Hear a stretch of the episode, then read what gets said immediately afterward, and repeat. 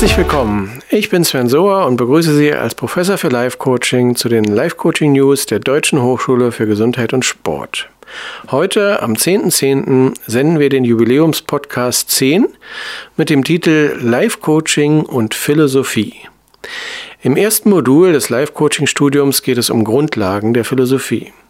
Zum erfolgreichen Bestehen des Moduls steht am Ende des Semesters eine Studienarbeit über einen ausgewählten Philosophen an. Gleich lesen sieben Studentinnen und ein Student aus ihren Arbeiten vor, um spannende Einblicke zu geben, warum sie bestimmte Philosophen ausgewählt haben und was sie von diesen Philosophen für ihr künftiges Leben als Life Coach mitnehmen. Ja, hallo liebe Hörer. Wir haben heute was ganz Besonderes im Angebot. Wir möchten ja die verschiedenen Module des Life-Coaching-Studiums vorstellen und beginnen natürlich mit dem allerersten, Einführung in Philosophie. Bei Philosophie denken viele Menschen, das ist was ganz Trockenes und Theoretisches, aber Life-Coaches interpretieren das sehr praxisnah und lebendig auch für die heutige Zeit. Die Studierenden hatten in dem Modul die Aufgabe, eine Studienarbeit zu schreiben über 20 Seiten und durften sich dabei einen Philosophen ihrer Wahl aussuchen. Und am Ende sind ganz großartige Arbeiten äh, herausgekommen. Und ähm, wir haben jetzt hier einige Beispiele im Studio versammelt von Studierenden, die kurz ihren Philosophen vorstellen, nicht in epischer Breite, sondern kurz sagen, warum sie diesen Philosophen spannend fanden, warum sie ihn ausgewählt haben und vor allen Dingen die Frage, was hat dieser Philosoph Ihnen uns vielleicht heute noch zu sagen für das Life-Coaching, für unser Leben. Mit anderen Worten, 2000 Jahre Geistesgeschichte in 10 Minuten. Viel Vergnügen. Mein Name ist Simon und ich habe Aristoteles gewählt, weil ich mich sehr dafür interessiere, wie früher alles begann. Nun ein kleiner Ausschnitt aus, meinem, aus meiner Studienarbeit. Trotz all dem haben wir die Erkenntnis gewinnen können, dass Life-Coaching keine neue Sache ist, sondern schon seit Jahrtausenden von Jahren von den Menschen praktiziert wird. Und dabei ist es doch schön zu wissen, dass wir uns Menschen, Menschen uns schon immer gegenseitig geholfen und unterstützt haben. Es liegt uns also im Blut, anderen Menschen unsere Erfahrungen und unser Wissen weiterzugeben und dadurch einen Teil dazu beizutragen, dass unsere Gesellschaft gut funktioniert. Es bleibt also die Aufgabe der zukünftigen Generation der Life Coaches, jedes Individuum, was Hilfe benötigt, gut und gerecht zu beraten, damit jeder Einzelne zu seiner persönlichen inneren Harmonie gelangt. Und damit hat man ein positives, positives Puzzleteil in die Gesellschaft gesetzt. Und dann sollte man sich einen Dominoeffekt Dominoeffekt erhoffen, der die anderen Menschen mitzieht. Nochmal, in diesem Sinne ist es die Aufgabe der zukünftigen Life Coaches, anderen Menschen den Sinn des Lebens klarzumachen und einen Teil dazu beizutragen, damit unsere Gesellschaft wieder richtig funktioniert. Als ich während der letzten Jahre meiner Schulzeit das Schulsystem, die Gesetzgebung, den Staat und schließlich die gesamte Gesellschaft in Frage stellte, begrüßte ich den Film Into the Wild mit offenen Armen.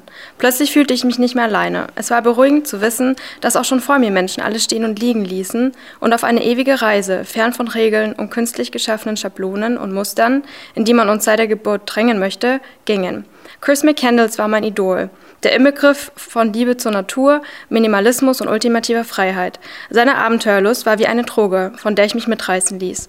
Es dauerte nicht lange, bis ich über Henry David Thoreau stolperte, den Chris sehr begeistert gelesen und zitiert hatte. Auch er weckte in mir eine tiefe Zufriedenheit und Akzeptanz für das Gefühl, anders zu sein, nicht das zu wollen, was alle als so erstrebenswert fanden, materieller Reichtum, Anerkennung, eine Karriere oder Besitztümer.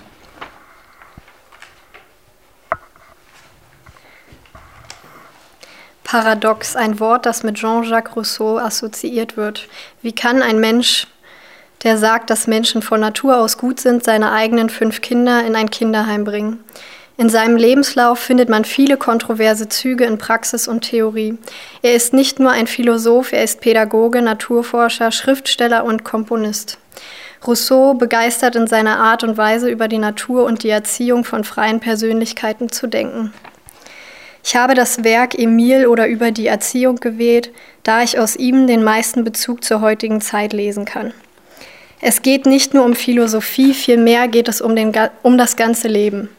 Um Pädagogik, um Psychologie, Politik und andere Wissenschaften. All das finde ich in unserem Studium Life Coaching. Es geht um das Ganze, nicht nur um Einzelstücke.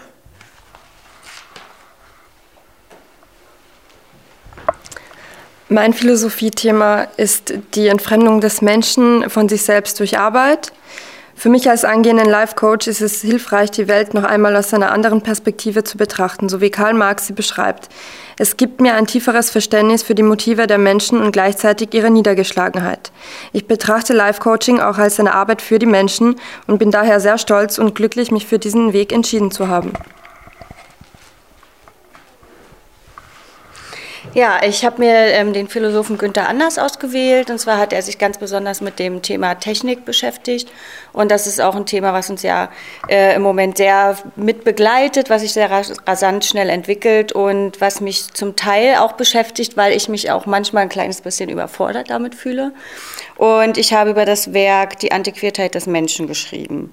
Und in diesem Zuge habe ich auch mit ähm, zwei Zeitzeugen gesprochen, die unterschiedlicher Generation sind und habe dann auch meine persönliche ähm, Erfahrung mit eingebracht und ja, daraus wollte ich jetzt was vorlesen. Ähm, die beiden Zeitzeugen und ich sind also mit ganz unterschiedlichen Techniken aufgrund verschiedener Generationen groß geworden. Und jeder hatte für sich seinen großen Auftritt zu seiner Zeit und eine starke Bedeutung. Interessanterweise können wir alle an der ein oder anderen Erfindung was Tolles und Positives finden, haben aber ebenso alle miteinander eine gewisse Angst vor der Zukunft in diesem Punkt. Ich glaube, der ein oder andere ist sich schon bewusst, dass der, dieser stete Entwicklungsdrang für Folgen haben kann. Um sich intensiver solche Gedanken machen zu können, brauchen wir Zeit und Ruhe. Genau das haben wir bzw. nehmen wir uns zu wenig, da wir uns eben ständig mit diesen Dingen beschäftigen und uns von ihnen berieseln lassen. Alles in allem denke ich, Günther Anders hat den Nagel auf den Kopf getroffen. Bisher habe ich mir nicht sehr viele und auch nicht so detaillierte Gedanken über die Technik gemacht, die uns täglich begleitet. Seit ich mich nun mit dem Buch und Anders Analysen auseinandergesetzt habe, stelle ich fest, dass er vollkommen recht hat und kann seine The seinen Thesen nur zustimmen. Ich bin davon überzeugt, dass wir uns durch unsere Geräte früher oder später überflüssig machen. Das Interessante ist, dass Anders diese Gedanken und Gefühle bereits vor über 50 Jahren hatte. Da frage ich mich, was würde er heute sagen? Wie würde es ihm in der heutigen Zeit damit ergehen? Wahrscheinlich würde er die Hände über dem Kopf zusammenschlagen. Möglicherweise würde er zurückgezogen auf eine Alm ohne viel Strom mit nur dem Nötigsten an Gerätschaften leben. Ich denke schon, dass einige technische Erfindungen uns das Leben erleichtern, man sollte es aber nicht übertreiben und uns Menschen auch noch ein gewisses Maß an Verantwortung überlassen.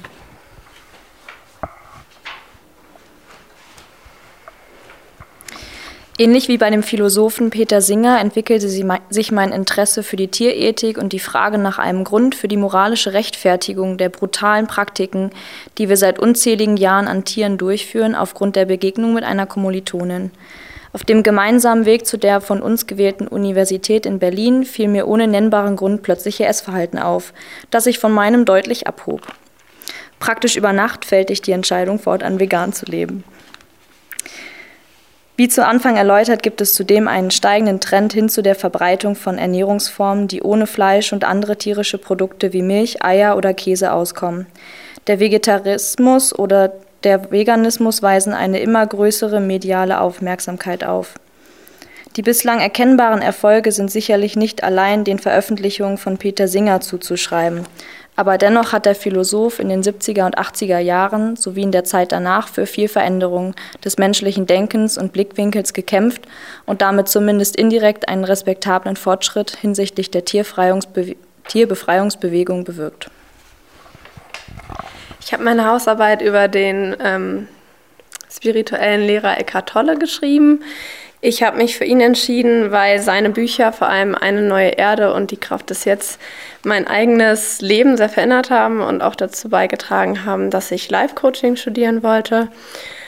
Und ich war sehr froh, dass, ähm, dass mir erlaubt wurde, dass ich über diesen Mensch reden kann oder schreiben kann, weil er nicht ein typischer Philosoph ist. Und ja, ich möchte aus meinem Fazit vorlesen. Schlussendlich nimmt Tolle, genauso wie zahlreiche Philosophen vor ihm, eine Perspektive ein, die das große Ganze betrachtet. Gerade in der heutigen Zeit, in der alles immer komplexer und detailreicher wird, ist solch eine Perspektive auch für die Coaching-Praxis besonders hilfreich, um Probleme mit Abstand zu betrachten. Eckhart Tolles Ansätze machen Mut, dass es möglich ist, eine Welt voller Frieden und Liebe zu kreieren.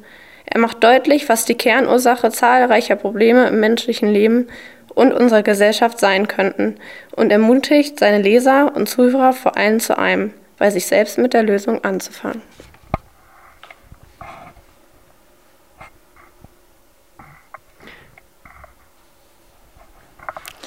Ich habe meine Studienarbeit über Richard David Brecht geschrieben, der seine Idee einer neuen Tierethik in seinem Buch Tiere denken umgesetzt hat. Und ich möchte aus meinem Fazit vorlesen. Schade finde ich, dass er, also Precht, obwohl er die Missstände im Umgang mit Tieren wunderbar herausgearbeitet hat, nie ausdrücklich an den Leser appelliert und erklärt, was genau man tun kann, um eine Veränderung herbeizuführen. Precht spricht lediglich Tendenzen aus, nach denen man sich richten kann. Sicherlich hat er diejenigen Leser, die nicht so wie ich schon im Voraus überzeugte Veganer waren, zum Nachdenken über ihr Verhältnis zu Tieren angeregt. Damit hat er sein Ziel erreicht, den Menschen Impulse zu geben. Jedoch möchte ich einwenden, dass er als Autor eines Buches über Tierethik in der heutigen Zeit in meinen Augen etwas zu inkonsequent als Person auftritt. Obwohl er so viel über die Tiere und unsere heutigen Probleme auf der Welt weiß, ist er selbst kein Vegetarier. Ich persönlich bewundere Precht zwar für seine Fähigkeit, komplizierte Sachverhalte sinnvoll zu verknüpfen und der breiten Masse leicht verständlich zur Verfügung zu stellen. Als Fleischesser würde ich mich aber wahrscheinlich nicht von einem Philosophen dazu bewegen lassen, mit meinem Konsum aufzuhören, wenn ich erfahre, dass er selbst nicht umsetzt, was er hauptsächlich kritisiert. Dies ist jedoch nur ein kleiner Kritikpunkt und soll auf keinen Fall den Wert des Buches, den Precht uns gibt, herabsetzen. Ja, liebe Hörerinnen und Hörer, das waren einige Einblicke von der Deutschen Hochschule für Gesundheit und Sport, vom Studiengang Life Coaching, vom ersten Modul Einführung in die Philosophie. Wir haben verschiedene Beiträge gehört, äh, wie verschiedene Philosophen, egal ob sie aus der Antike äh, oder der Moderne kommen, auch heute noch möglicherweise für uns als Menschen eine Bedeutung haben können. Äh, wir hoffen, äh, ihr habt euch inspiriert gefühlt und wir freuen uns natürlich darauf, äh, auch auf Beiträge, auf Rückmeldungen. Vielen Dank fürs Zuhören.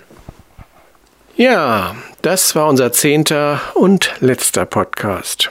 Ich möchte allen Hörerinnen und Hörern für ihre Aufmerksamkeit danken, unseren Moderatorinnen Lea und Marie, sowie besonders unserem Aufnahmeleiter Eike Seewald, der uns leider verlässt.